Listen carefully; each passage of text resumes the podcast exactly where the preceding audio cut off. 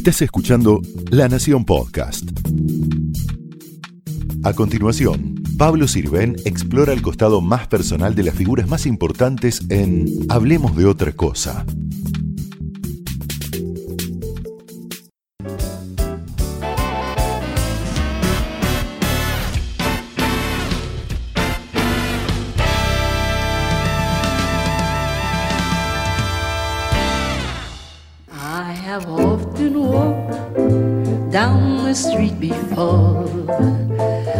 The pavement always stayed beneath my feet before.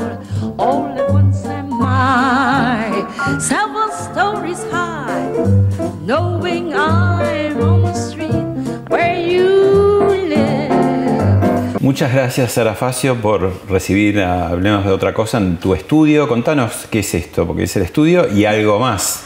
Sí, en realidad son dos departamentos. Uno fue siempre mi estudio fotográfico y luego eh, se vendía el departamento que estaba al lado y yo la convencí a María Elena Walsh que lo comprara porque ella tenía cantidad de entrevistas y no quería usar su casa, su domicilio particular.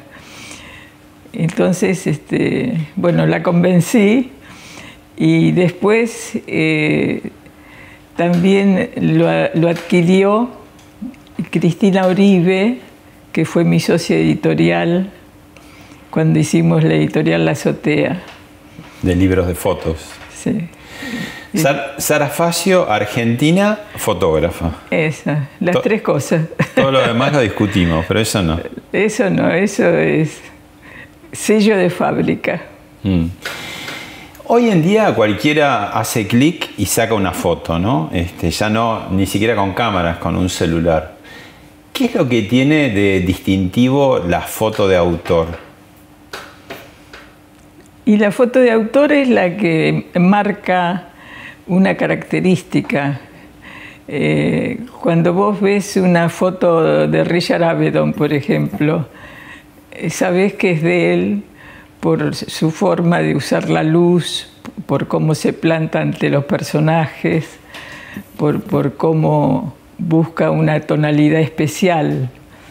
A mí, por ejemplo, la fotografía me interesa mucho, no solo en la parte toma, en sacar la foto, sino que me interesa mucho en hacer las ampliaciones fotográficas.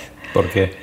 Porque ese es un contacto que vos tenés con la imagen, primero que la podés reencuadrar. Primero es un negativo que puede ser eh, rectangular o cuadrado. Y vos al hacerla en el laboratorio podés fraccionar, podés sacar solamente una parte. Y más allá de eso, de rehacer la toma, también le das un tono especial. Eh, puede tener una tonalidad muy oscura o muy blanca o muy gris. Y eso, por ejemplo, ahora es lo que a mí me vuelve loca, porque como no hago laboratorio y por suerte me siguen comprando muchas fotos, eh, las tengo que hacer hacer a laboratorios que no, no dan en la tecla con el tono que a mí me gusta. ¿Y cuáles serían un poco las características de las fotos que hace Sara Facio? Bueno. Contanos de esas fotos, ¿te acordás cómo fue, cuándo? Y acá estás vos también con... Esto es divertido. No, esto me acuerdo perfectamente. Es una foto que tomé a Julio Cortázar en 1967, porque él que vivía en París iba a escribir los textos de un libro que hacíamos Alicia D'Amico y yo sobre fotos de Buenos Aires. Entonces fuimos a París y lo conocimos personalmente y nos parecía muy buen mozo, como verás. Y tomé esta foto que después se la mandé, en esa época no había internet, por supuesto, ni, así que se la mandé por correo, que tardó como 20 días en ir y otros 20 días en volver la respuesta.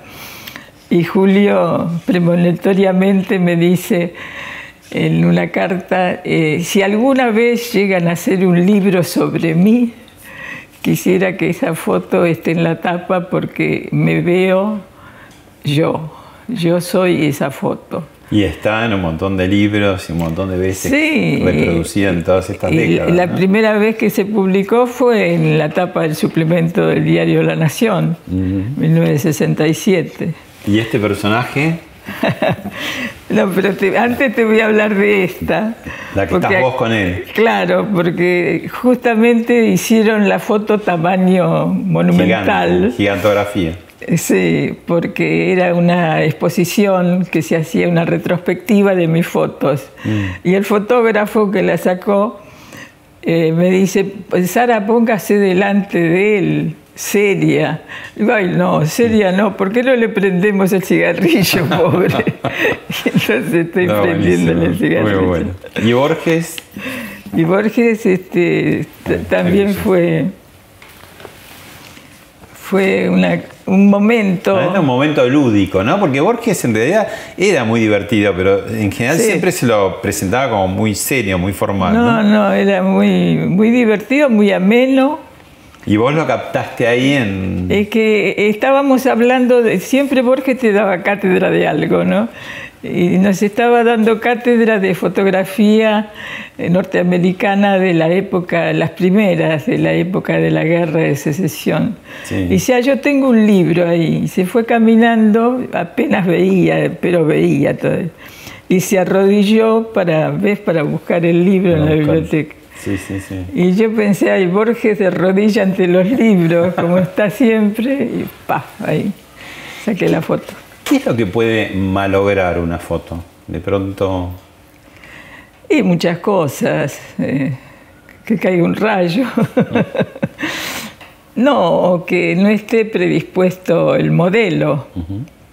A veces pasa, por ejemplo, a mí me pasó con el ajedrecista Fischer, que era bastante neurótico, pobre, y estaba de muy mal humor y no podía soportar que lo sacaran fotos. Y Quería yo- terminar cuanto antes. Mucha gente se pone nerviosa frente a la cámara. Claro. No y- sabe qué hacer, ¿no? Como si... Sí, pero también uno se pone nervioso. Pero vos le pedías o le pedís algo a, a las personas que, que vas a fotografiar o le decís... Nunca.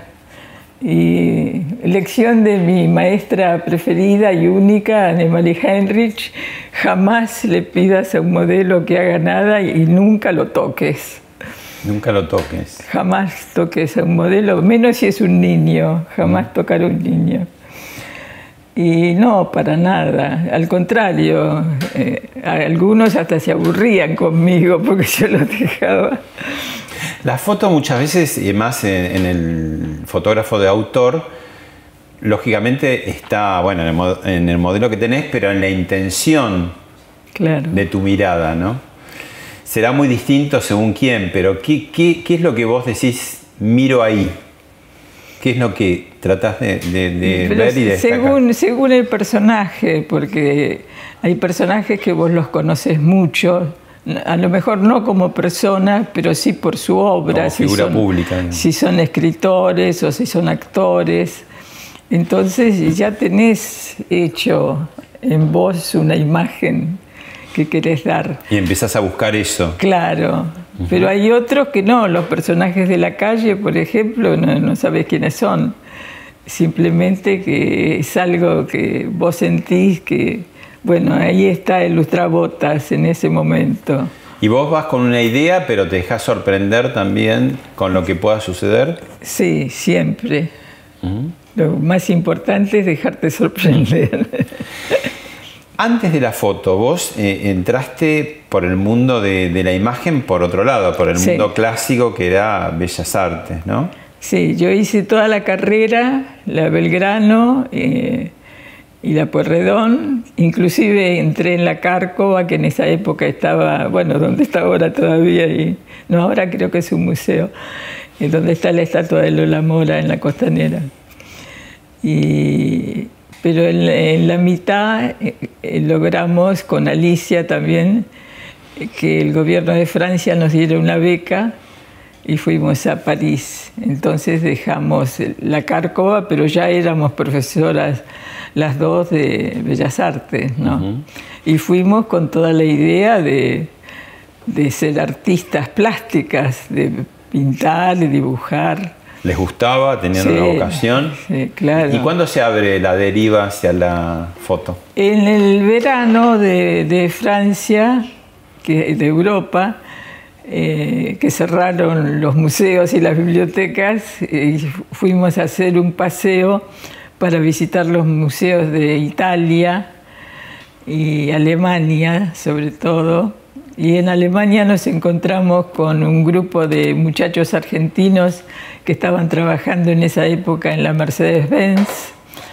¿Qué estamos hablando años más o menos? Los 50, 1955, cuando Fangio era el campeón mundial. Vos decías, somos argentinas y nos decían Fangio. Fangio, era mucho antes de Maradona nacer. Sí. Y era un poco la, Europa de la posguerra. Era total, mm. total posguerra y comenzaban a abrirse las fábricas, sobre todo las fábricas de cámaras fotográficas. La Voigtlander, la Lens, que hacía la Leica.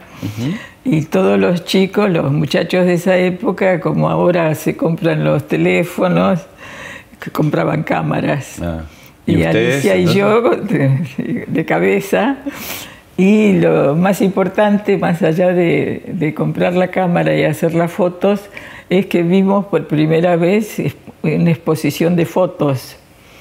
Exposición de fotos que hacían fotografía, que no eran de casamiento ni que no era tan común que hubiera muestra de fotos y mucho menos de fotos raras, podríamos decir, ¿no? fotos movidas, como foto, esta foto si yo la saco la tiro, no, era una obra de arte. Y todo eso en ese, en ese viaje, fue como un viaje iniciático a... 1955. Un viaje de ira. Sí. Porque se quedaron. Volvieron y, no, y, no, salimos de la ida, y no quedamos. Volaron para allá como Bellas Artes y volvieron fotógrafos o, bocetos de fotógrafos? Casi, sí, porque inmediatamente al llegar acá, eh, porque allá por los costos no podíamos revelar los rollos. Era la época que era caro, ¿no? Que había que pensar muy bien qué fotos sacaba, porque el rollo tenía 12, 24, 32 y era... Era, era muy costoso. Y había que revelar después, ¿no? Ver los negativos. Eh, era todo una Era historia. todo un rito, ¿no? Sí, sí, muy caro, sobre todo que éramos estudiantes, además éramos, teníamos 20 años. ¿Y qué, qué, cuáles fueron esos primeros clics? ¿Para dónde dispararon? Y lo primero era hacer como un registro de lo que nos gustaba, lo que veíamos, el paisaje, las, las calles. Eh, Era un poco turístico y sí, pero ¿qué le a Pero con un agregado porque, por ejemplo, eh, muchas fotos de los museos. Íbamos a estudiar todos los días, todos los días al Museo del Louvre.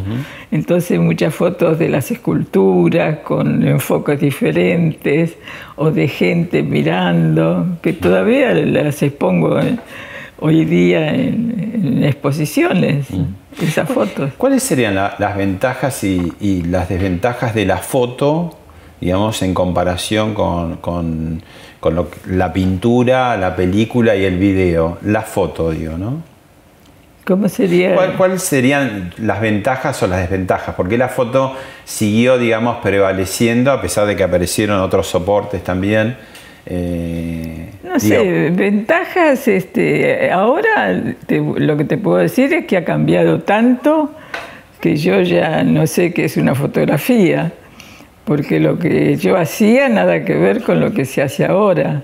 Mm. Vos fijate que la época que yo era reportera gráfica, tenía que empezar por ir a una casa de fotografía a comprar un rollo. Tenía que tener plata para comprar el rollo comprar el rollo, hacer la foto, después revelarla, después hacer una copia a papel y recién después dársela al cliente, entre comillas.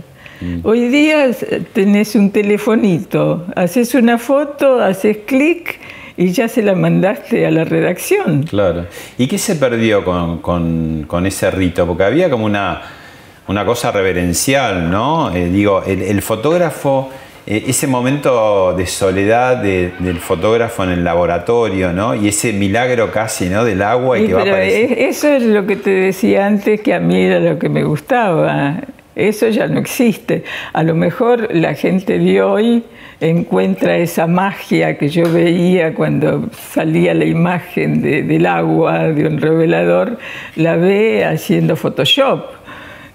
Cada uno en su momento tiene tiene su Ahora fíjate que era, un rito también para, para el amateur, para el turista, para el que sacaba fotos caseras, que no era tan común tampoco tener una cámara en tu casa, ¿no? Pero tenías que ir a comprar el rollo y después ir a la óptica y elegir muy bien, porque era, era caro realmente el rollo y la revelación, y te no te voy a contar caro que... Era caro, pero era eh, cuando la gente lo usaba como un hobby, mm. era como cualquier otro hobby, también era caro eh, hacer tenis. Claro, no, lo que te quiero decir es que me parece que eh, se pensaba mucho más qué ah, foto hacer, porque no era para, ahora podés tirar todo lo que quieras, que no se gasta nada, lo ves en el momento. No, ahora este, se saca todo. Y pasa una cosa como muy paradójica, ¿no? Porque antes se hacían esas fotos de estudio, ¿no? Que de pronto te la, daban en un álbum y con el papel manteca, en passepartout, y era toda una, una ceremonia cuando le daban a esa toda la familia, ¿no? Puesta formalmente. Y esas fotos por ahí se, conservan de generación en generación, de, abuelos a padres, de padres a hijos, porque son como incunables familiares, ¿no? En cambio, hoy en día tenemos tal cantidad de fotos en los celulares que después por ahí perdés el celular, te lo roban, te lo cambian, y esa cantidad de fotos quizás en unos años no los encontrás nunca más. Y tenés fotos de hace 60, 70 años, porque están en un soporte como más, eh, ¿cómo te diría? Más concreto, ¿no? Y sí, bueno, pero eso es el cambio de, en la vida, toda la vida es así, no solamente en fotografía. Mm. Pasa lo mismo con la música, con los discos. Mm todo, hay que acostumbrarse a que la vida cambió. ¿Y te vas ayornando? No, no, porque no me gusta demasiado eso, eso de sacar eh, las fotos y no verlas más. Ahora mismo quise mostrarte a vos una foto que me sacaron ayer y no la encontré. No estaba, no estaba. ¿Por qué nos reímos en el 90% de las fotos? ¿Quién decidió eso? El, el whisky.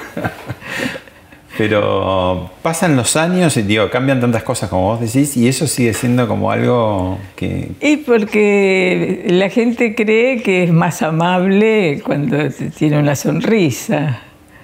Quiere quedar para la posteridad, digamos, simpática. Sí, pero, pero eso son en las fotos familiares o en las fotos instantáneas. Pero cuando un, escritor, por ejemplo, quiere que le tomen una foto, jamás se va a reír, al contrario. ¿Serio? Como diría Cortázar, tiene que apoyar el codo y el puño en la cara, bajar el bajar la vista y hacer que está pensando muchísimo. ¿Fuiste la inventora de la selfie? Y ¿sabes qué pasa? Lo que contábamos antes, que los rollos eran tan caros. Entonces, yo iba a sacar muchas fotos y me quedaban cuatro o cinco fotos en blanco. Y me daba lástima tirarlos. Entonces me sacaba fotos a mí misma. ¿Te sacaste varios autorretratos? Uf, pilas. Cada rollo que tenía que terminar me sacaba en un espejo, en un vidrio, en un reflejo. Y ahora es tan común, ¿no? Porque la gente se saca fotos con el celular. Sí, pero muy, muy feas, son todas deformadas, se sacan de primeros planos muy violentos, fuera de foco. Yo trataba de sacar una imagen que me luciera. Claro, claro. que pareciera más linda de lo que era. ¿Qué es lo que tiene el blanco y negro de tan sugestivo que a veces el color no, no lo tiene? Bueno, esa es una cuestión de gusto total. A mí siempre me gustó el blanco y negro y me parecía que era el desafío, porque justamente la vida es en colores. Todo lo que es vida tiene color, todo mm. lleno acá de rojos y amarillos y azules. Y la foto hacerla en blanco y negro ya es el primer desafío, es el primer punto de, de portarte mal, que es lo que nos gustaba a los jóvenes. Ahora también ¿no? les gusta. El editor fotográfico del diario La Nación, Fernando Gutiérrez, tiene algo para decirte. La verdad que tu influencia sobre la carrera de muchos fotógrafos fue crucial. Todo el mundo, todos nosotros no, podemos dejar de recordar siempre tus, tus, grandes retratos, Cortázar, Borges, la cantidad de, de, artistas y de, y de, gente de la cultura que retrataste. Y, realmente eh, no sé si todo el mundo también tiene eh, tan presente el resto de tu obra más, más documental eh, sobre toda la como historia del peronismo, esas, esas fotos eh, de calle, más que uno tenía que imaginarte ahí entre la gente. Y además, bueno, toda la influencia y la dedicación que tuviste con el tema de la, de la, editorial de la azotea, una de las, de, por lo menos en mi recuerdo, en mi comienzo de fotógrafo, eran los libros que más, más mirábamos y de las pocas editoriales que se dedicaban tan minuciosamente a, a, registrar y a editar a los fotógrafos de la época. Desde ya te agradecemos muchísimo. Bueno, es muy amable. En reconocerlo, pero fue una, vocación, siempre digo, una militancia fotográfica, el hecho de que faltaban, faltaban lugares para que los fotógrafos, no la gente que saca fotos, esa que saque todas las fotos que quiera, a mí nunca me molestó, al contrario, pero los que sacan fotos porque quieren hacer algo, reflejar algo, dejar algo de ellos que han visto, eh, no tenían espacio. Entonces yo tenía eh, la obsesión de que hubiese, como había visto en Europa y había visto en Estados Unidos, un lugar que se exhibieran esas fotos de los fotógrafos que se sentían autores que se sentían, entre comillas, artistas de la fotografía. Y bueno, luché mucho, inclusive en periodismo, hice muchísimas notas en La Nación hablando de eso, en Clarín también tuve una columna. Y abrir un espacio de reconocimiento, ¿no? Como, claro. Como el fotógrafo, incluso independiente. Yo me acuerdo cuando empecé a trabajar en periodismo, un poco el fotógrafo parecía como el, accesorio del redactor, ¿no? Sí, sí. Y el redactor a veces le indicaba como si supiera más que, el reportero no, no, había, no había ningún respeto para el fotógrafo ni siquiera se le hacía caso cuando hacía alguna observación la foto era del diseñador, del diagramador o del redactor. Y como una decoración secundaria. ¿no? Pero sobre todo, yo siempre digo que el enemigo público número uno del fotógrafo es el diagramador, porque ellos creen que ponen un cuadrado y la foto es rectangular y te la cortan donde se les da la gana para hacer un cuadrado o un círculo y te sacan la, cabeza, que a lo mejor era lo más importante de la foto. Mm. O te hacen un perfil y en vez de cortarte la oreja, te cortan la nariz. ¿Cuántas discusiones con el tema de los reencuadres, no? Pero claro. Mm. Y ahí vos también defendiste un poco eh, la autoría del reencuadre, para decir, bueno, el que hizo la foto es el Pero es fundamental, es como si vos, que escribiste sacan... Viene un fotógrafo y me saca La última frase que ocurre muchas veces en los diarios, que te dejan una frase inconclusa. Pero eso no, porque se le acabó el espacio. Mm. Bueno, que achiquen la letra, por favor. Y en la foto es lo mismo. Mm. Y más allá de eso, este, el poco respeto que había con, con, las ampliaciones. Se ponían fotos importantísimas pegadas con chinches o con scotch, sin iluminación.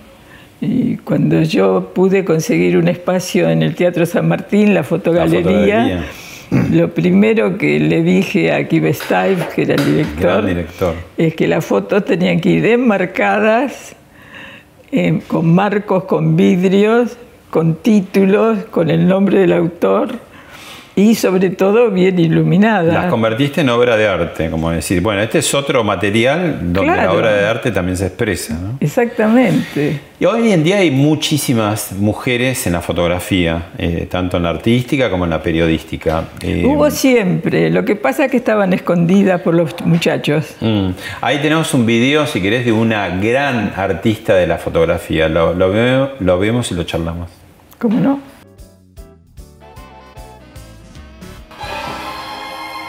La obra Eh, de Anne Annemarie. sorprende por su originalidad. Bueno, ella, ella por suerte es una fotógrafa que Con la fotografía pensada siempre fue reconocida. logró hacer del oficio un arte con estilo propio. Sus retratos expresan a la persona fotografiada. Nos brindan indicios de carácter, sentimientos o gestos propios. Annemarie supo captar de manera excepcional todo aquello que refleja un rostro.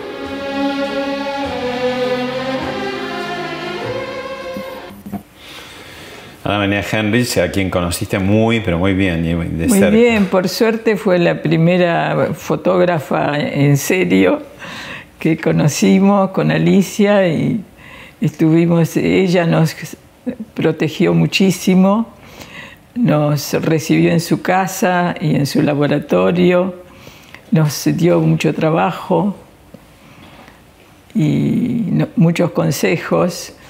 Y nu- nunca ni Alicia ni yo quisimos imitar el estilo de ella porque nos parecía inimitable, que lo que hacía era perfecto. Que trabaja con eh, un, un- un trabajo muy sugerente con la luz, ¿no? Claro, ella hace estudios de luces y además tenía un concepto de, em, de embellecer al modelo, porque ella era la fotógrafa de las estrellas. Claro, las las celebridades iban todos ahí a su estudio en la calle Callao, que sigue, ¿no? Ahí Claro, en la primero estaba en la avenida Santa Fe y después se fue a Callao. Mm. Pero en esa época eh, las actrices y los actores, el punto más alto de ellos, más que la actuación, era el físico, eran ser hermosos, perfectos, bien peinados, Y ella lograba ese punto, ¿no? ese punto. Y Grace Star, No, otra pero- grande, ¿no? De, de la foto, pero ella también trabajaba a veces con unos collages muy Sí, desafiantes, muy ¿no? Para la época. diferente, Muy diferente porque Grete vino acá y ella no era fotógrafa, era diseñadora. Cuando en la Argentina la palabra diseñadora ni se sabía qué quería decir. Entonces este, no, no tenía espacio. Además estaba casada con Coppola, que vos sabés que Gran era un fotógrafo. muy reconocido y además muy, muy estrella. Y las fotos, eh, inclusive que hacía eh, Coppola, hizo libros para la- el gobierno de la ciudad de Buenos Aires cuando se inauguró el obelisco en los años calles y 30. el centro, sí, y había fotos que le tomaba Grete, porque a Grete le gustaba hacer fotos también, porque ella había trabajado en la Bauhaus y en la Bauhaus había estudiado fotografía. Era diseñadora, pero había estudiado de fotografía. Y si vos ves los libros, que yo los tengo por acá, de los años 30 de Coppola, está el nombre de Coppola enorme, grande, y en la última página dice, además hay fotografías de G. Coppola, que es Greta Stern. Ni siquiera le ponían el apellido. Ni siquiera el Bueno, era un poco de, de la costumbre de la época, ¿no? Y sí, porque ahora mismo se está descubriendo que la mujer de, de- de capa era una gran reportera. O sea que muchas de las fotos de esas extraordinarias por ahí tuvo alguna ayudita, seguramente. Y, y sí, y Mojolinagui también, Lucía, que era la mujer, era una fotógrafa extraordinaria. Bueno, ¿te acordás que en esa época se decía una frase que hoy en día ya es incorrecta y hasta antipática, que detrás de un gran hombre había una gran mujer? ¿no? Sí, detrás de una gran mujer hay un gato. Bueno, hay otra persona también que tuvo que ver con, tu trayectoria que te dejó un mensaje. Pacho.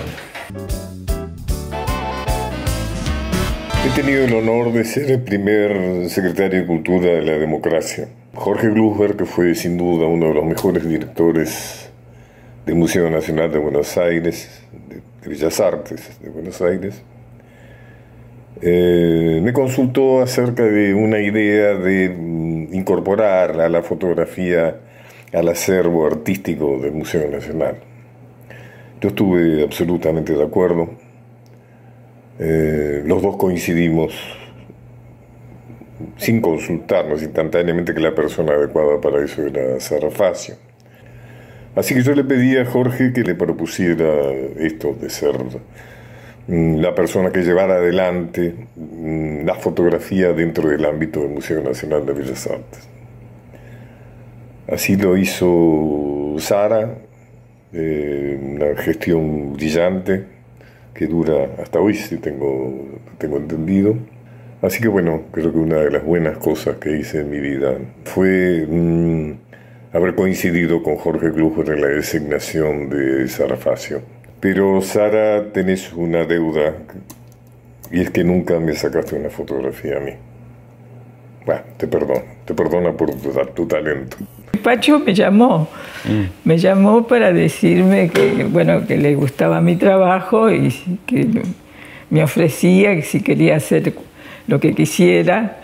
Y yo le dije que lo único que quería era que en el Museo Nacional de Bellas Artes hubiese una colección de fotografías. Entonces me dijo la palabra clave de todo funcionario, pero no tenemos presupuesto. Entonces yo le dije, bueno, no quiero presupuesto, yo quiero tener eh, ese lugar. El espacio. El espacio y yo me encargo de conseguir fotografías. Empiezo por donar de mi colección, no fotos mías tomadas por mí, sino de fotógrafos grandes, importantes, que tengo fotos. Voy, empezamos la colección con ese nivel, de ahí para arriba, nunca para abajo. Mm. Y dice, bueno, habla con, dice, yo no tengo nada que ver con el museo, habla con Glufer, que es el director, si él te da el ok. Y bueno, fui a hablar con Glufer, y Glufer encantado, porque conocía muy bien el ambiente artístico y sabía que la fotografía venía en ese momento con todo, ¿no? Y ahí despuntaste también otra, otra vertiente de, tu carrera, que es la de curadora. ¿Qué es lo que tienen que tener las fotos entre sí? Porque uno puede tener muy buenas fotos individuales, pero después hay algo que no encaja o tiene que tener como un, relato. ¿Qué, ¿Qué, es lo que buscas? Esa melodía, esa interrelación, cuando decís, bueno, esta muestra está redonda porque tiene las fotos justas. ¿Qué, qué, lo, ¿Qué tipo de conversación tienen que tener las fotos entre sí para ser parte de una muestra? Y es muy amplio el concepto, porque puede ser tanto que haya un matrimonio entre las fotos como que sean todo lo contrario. Mm. El asunto es que tengan una calidad eh, especial, de, buena imagen, que estén bien hechas las copias, porque hay muchos curadores que tienen mucha biblioteca detrás y que conocen mucho de lectura, pero que no llegan a conocer la técnica fotográfica y creen que porque un fotógrafo tiene un gran nombre pueden poner cualquier foto y ponen reproducciones que son espantosas. Entonces eso es muy importante, que haya un curador que no solo sepa ver la calidad del mensaje, de lo que quiere decir el fotógrafo, que es lo más importante, sino que también tenga una técnica brillante. Porque grandes fotos que están tan mal hechas, tan grises, tan oscuras, tan de cualquier forma, pierden el contenido. Muchas veces en el revelado se descubre la, la, foto de calidad, ¿no? Por supuesto. Y un buen curador tiene que tener esas dos cosas. El saber, el encontrar un, tema convocante, interesante. Y cierto hilo a veces, ¿no? Claro, y después encontrar a los personajes, los fotógrafos que han desarrollado ese tema. Y por último, una excelencia, lograr una calidad de imagen, calidad de exposición, que valga la pena que vos vayas a ver eso. Mm. Bueno, recién hablaba Pacho Donel y ahora desde otro a la política, el, secretario de Cultura de la Nación hasta el 10 de diciembre, Pablo Abeluto, tiene también un mensaje para vos. De veras. Para mí, Sara Facio es el sinónimo de, la fotografía de las últimas décadas en la Argentina. Tenía las fotos de ella, de los escritores, esa serie sobre Cortázar que todos tuvimos en tarjetas postales y que nos inspiraba eh, eh, porque queríamos ser como ese Cortázar que ella había retratado. Y la verdad es que mm, mm, toda, toda su historia es la, historia de la fotografía, pero además la historia de una mujer excepcional. Eh, hace muy poquitos días tuve la oportunidad de participar de la entrega del premio a la trayectoria eh, que le dimos a ella y a otros artistas, otros seis artistas, eh, con motivo del Salón de las Artes Visuales, el número 108 de estos salones de las artes visuales, que fue una manera de, en la cual el Estado argentino eh, honró y honra a quienes hicieron que nuestra cultura sea la que es. Sin personas como Sara Facio, nuestra cultura no sería, nuestra fotografía, el arte de los argentinos no sería el que tenemos. Así que lo único que se me ocurre decir eh, sobre Sara es gracias, gracias Sara por todos estos años, por todas estas innumerables imágenes que nos permiten vernos a nosotros mismos a través de tus ojos y tu lente. Muchas gracias. ¿Qué querés que te diga? Muchas gracias a él. ¿no? Sara, un poco decías, antes la fotografía no encontraba su lugar, era como un poco la cenicienta, y bueno, hoy en día eh, ya todas esas cosas se superaron, la cuestión de género también. Pero hay otro problema, estamos en un mundo de sobreabundancia de imágenes, estamos en la cultura visual de clip así vertiginoso. Y la foto necesita un poco decir, bueno, para, vamos a mirarla, ¿no? Y a veces el vértigo hace que no. ¿Cómo, ¿Cómo analizás esta época, digamos, con la foto, digamos, en medio de esa vorágine, ¿no? ¿Cómo, cómo abrir ese paso? Es, Creo que se da no solamente en la foto, también está en, las artes plásticas en general y en el teatro. No creo que sea solo fotografía. Creo que por suerte hay, un hambre de cultura en, nuestra gente. ¿Eso no se perdió? No, por suerte no. Mm. Una de las cosas que nos mantiene vivo y que hace que seamos también una clase privilegiada, la, Argentina, no solamente ya Buenos Aires como era hace muchos años, sino que grandes ciudades del interior como Rosario, Córdoba, Tucumán, tienen unos públicos ávidos. Yo hice este año una exposición en Córdoba que duró cinco meses con... Eh, el museo lleno todos los días, la querían sacar y no podían bajar la muestra de la gente que iba. Eso me parece fantástico, que, haya tanta, tanto hambre de, ver cosas hermosas. O sea que la foto sigue teniendo su lugar y la gente se toma su tiempo, a pesar sí, a pesar de que ellos mismos toman tantas fotos, mm. van a ver las muestras de fotografía. Mm. Eso es muy bueno. Sara, te, te, invito ahora a ir al túnel del tiempo. bueno.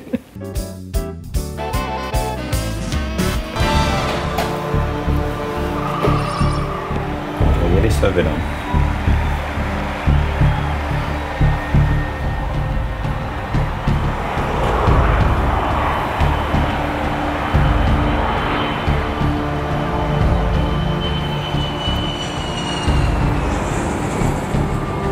Han descendido ya los dirigentes geniales por la parte posterior del avión. Ahora vemos en la parte delantera a Juanita Larrauri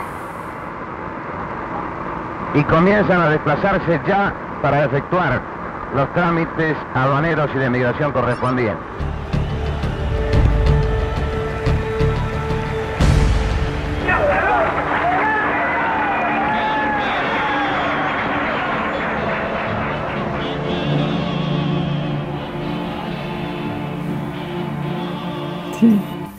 Y ahí empezó este, una serie muy grande de fotos que tomé. Claro, eso es 17 de noviembre de 1972, 72. el regreso de Perón, Ezeiza, y está la clásica imagen de, de, eh, José Ignacio Rucci, el secretario de la CGT, con el paraguas. Acá hay una de las fotos de, de esa muestra que hiciste el año pasado, peronismo en el Malva. Sí, esta es este, cuando murió Perón. Contanos de esa foto, ¿qué te acordás? ¿Quiénes son? Y acá fue cuando murió Perón, que estaba, era un corredor entre la Casa de Gobierno y el Congreso, lleno de gente, eh, y sobre todo haciendo cola para ver el féretro. Mm. Y estaban estos muchachos, chicas y muchachos, que estaban en la, en la, fila, habían pasado toda la noche, había llovido, ves que el pelo está medio mojado. Mm. Y bueno, la gente se asombra porque dicen cómo yo estaba al lado de ellos. Y, y, es una característica mía para tomar fotos, que me gusta estar al lado de la gente, no me gusta tomar fotos con teleobjetivo y estar a dos cuadras. Uh -huh. Me pongo con ellos y trato de mimetizarme y ser uno de ellos y no, no se dan cuenta siquiera, como tengo una leica muy simple, pensarán esta que va a ser fotógrafa. Pero por ahí mucha gente como vos eh, te, te trascendiste mucho con las fot muchas fotos de estudio, sí. estos personajes que veíamos hace un rato, sí. ¿no? Los Cortázar, los sí, Borges y tantos más. Eh, por ahí sorprendía eh, el año pasado esa muestra que cobraba vigencia 45 años después y de alguna manera también parece anticipatoria porque estamos justo a las puertas de una quinta era peronista, digamos, ¿no? Así es. Sí. ¿Y qué, qué, qué, pensás cómo era en aquella época? ¿Por qué lo hiciste? Digamos. No, lo hice primero como un trabajo, porque en ese momento trabajaba para una agencia de noticias de Francia y me habían pedido que cubriera.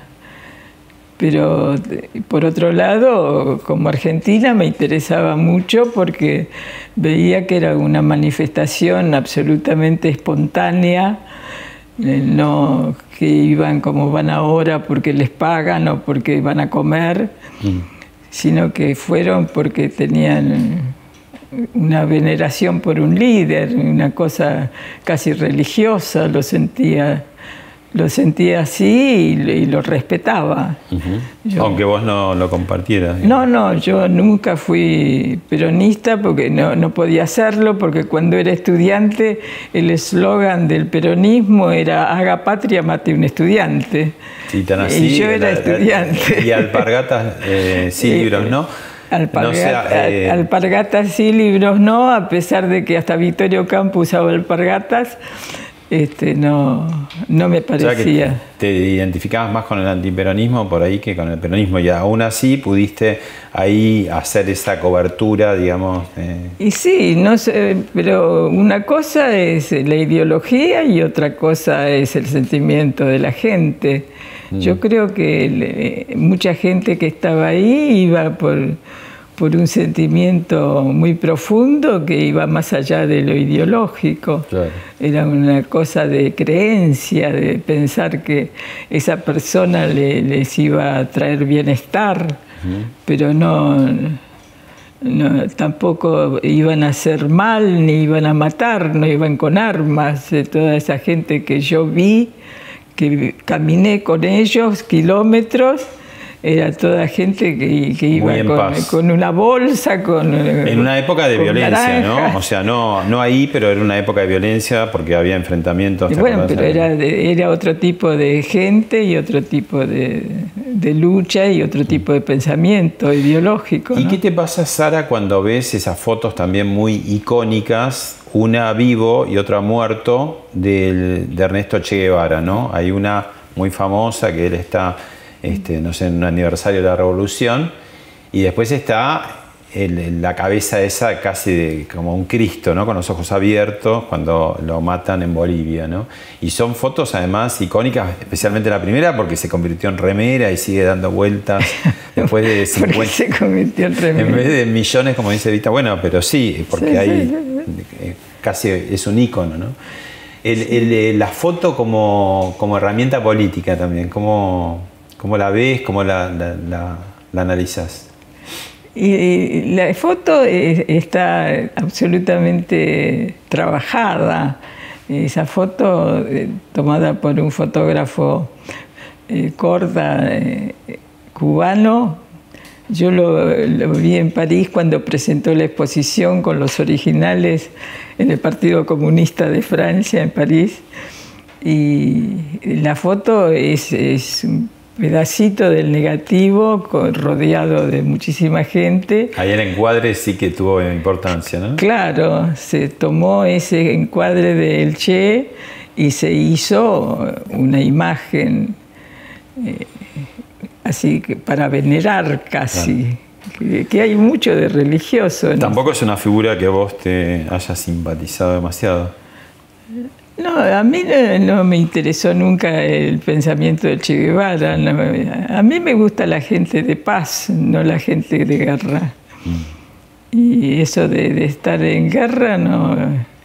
Yo soy de la no violencia. Mm. ¿Qué voy a hacer?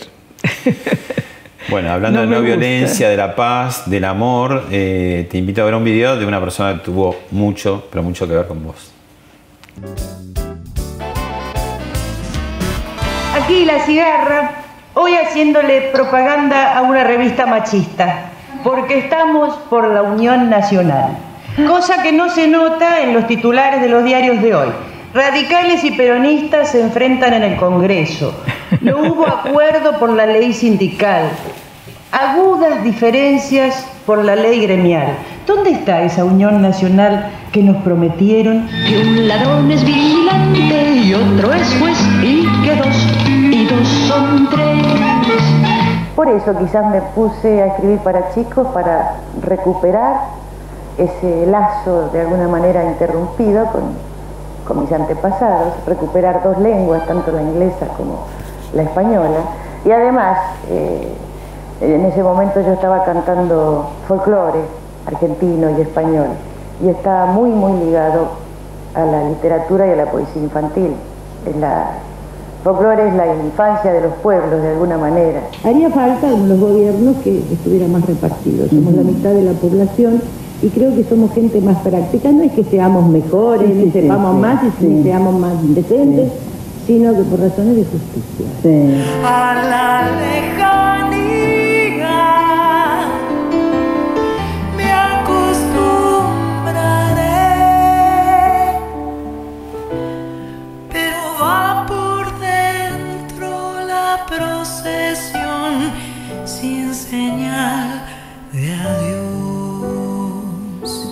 Y bueno, por eso nos llevábamos tan bien, porque las dos pensábamos que el ser humano se diferenciaba de los animales porque usaba la cabeza. Y la cabeza es para pensar y no para luchar mm. con armas ni matar a los hermanos. Por eso también admirábamos a San Martín, que prefirió irse antes de ver lucha entre los hermanos. Mm. No veo por qué porque sea uno peronista y el otro peronista se tienen que matar. Pueden hablar, pueden discutir, pueden... Yo estoy llena de amigos que son peronistas. Le digo que son tontos, pero no nos enojamos.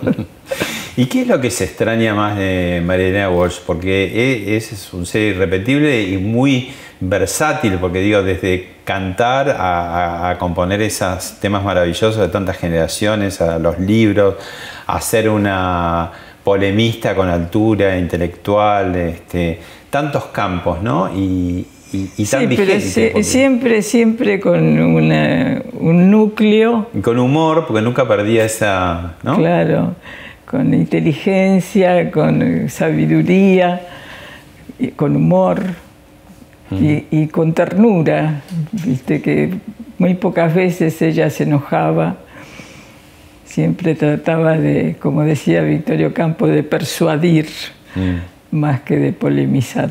Ujú.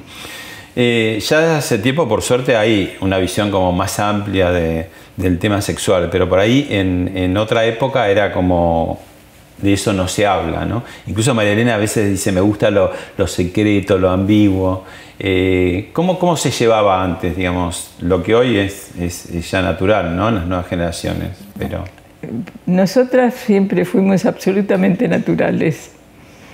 Y la única cuestión es que tanto María Elena como yo nunca nos gustó hablar de la vida privada, nada más. Pero nunca ocultamos cuánto nos llevábamos bien, cuánto nos queríamos. Y, Y 30 años fueron, ¿no? Sí, 30 años de vida en común, más, más unos cuantos de amistad muy compartida, eh, muy de viajes en común Mm. y tantas cosas. Y ahora serías como María Kodama de Borges, la dueña de María de Walsh. No, la dueña no. Yo este, justamente quisimos, eh, sobre todo María Elena, eh, repartir mucho. A mí me dio, este, me dijo que yo me ocupara de la parte literaria, porque pensaba que eso era lo que a mí más me gustaba. Y dejó otras cosas como la- música y, sus propiedades a, a otras personas. Y vos te ocupás de la Repartió fundación. mucho. La- la- yo hice la fundación a propósito para eh, preservar toda la obra, especialmente la literaria. Y, tengo los derechos de todo lo que es literario. Y ella sigue siendo una autora que no pasa de moda, digamos, ¿no? Por suerte no, además ahora justamente esto ya entra en imprenta un libro que es sobre todo lo que escribió María Elena sobre el feminismo. Ah, mira. Qué fantástico, absolutamente. La- las cosas que se dicen hoy, que ella los dijo en los años 40 y 50 y 60, y que hoy se dicen como si fuera una novedad. Y bueno, que lo dijo. Acá estamos jovencitas, ¿no?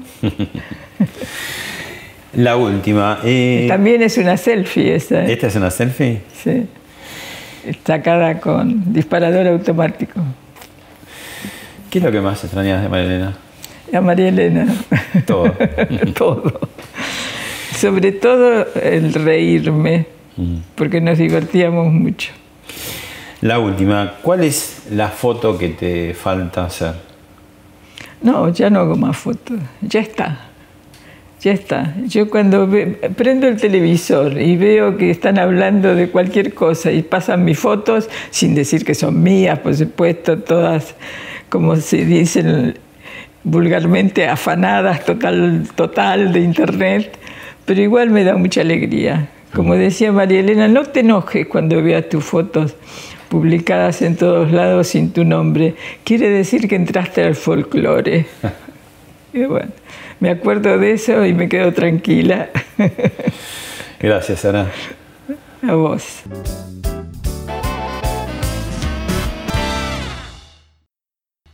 Esto fue Hablemos de otra cosa con Pablo Sirven, un podcast exclusivo de La Nación.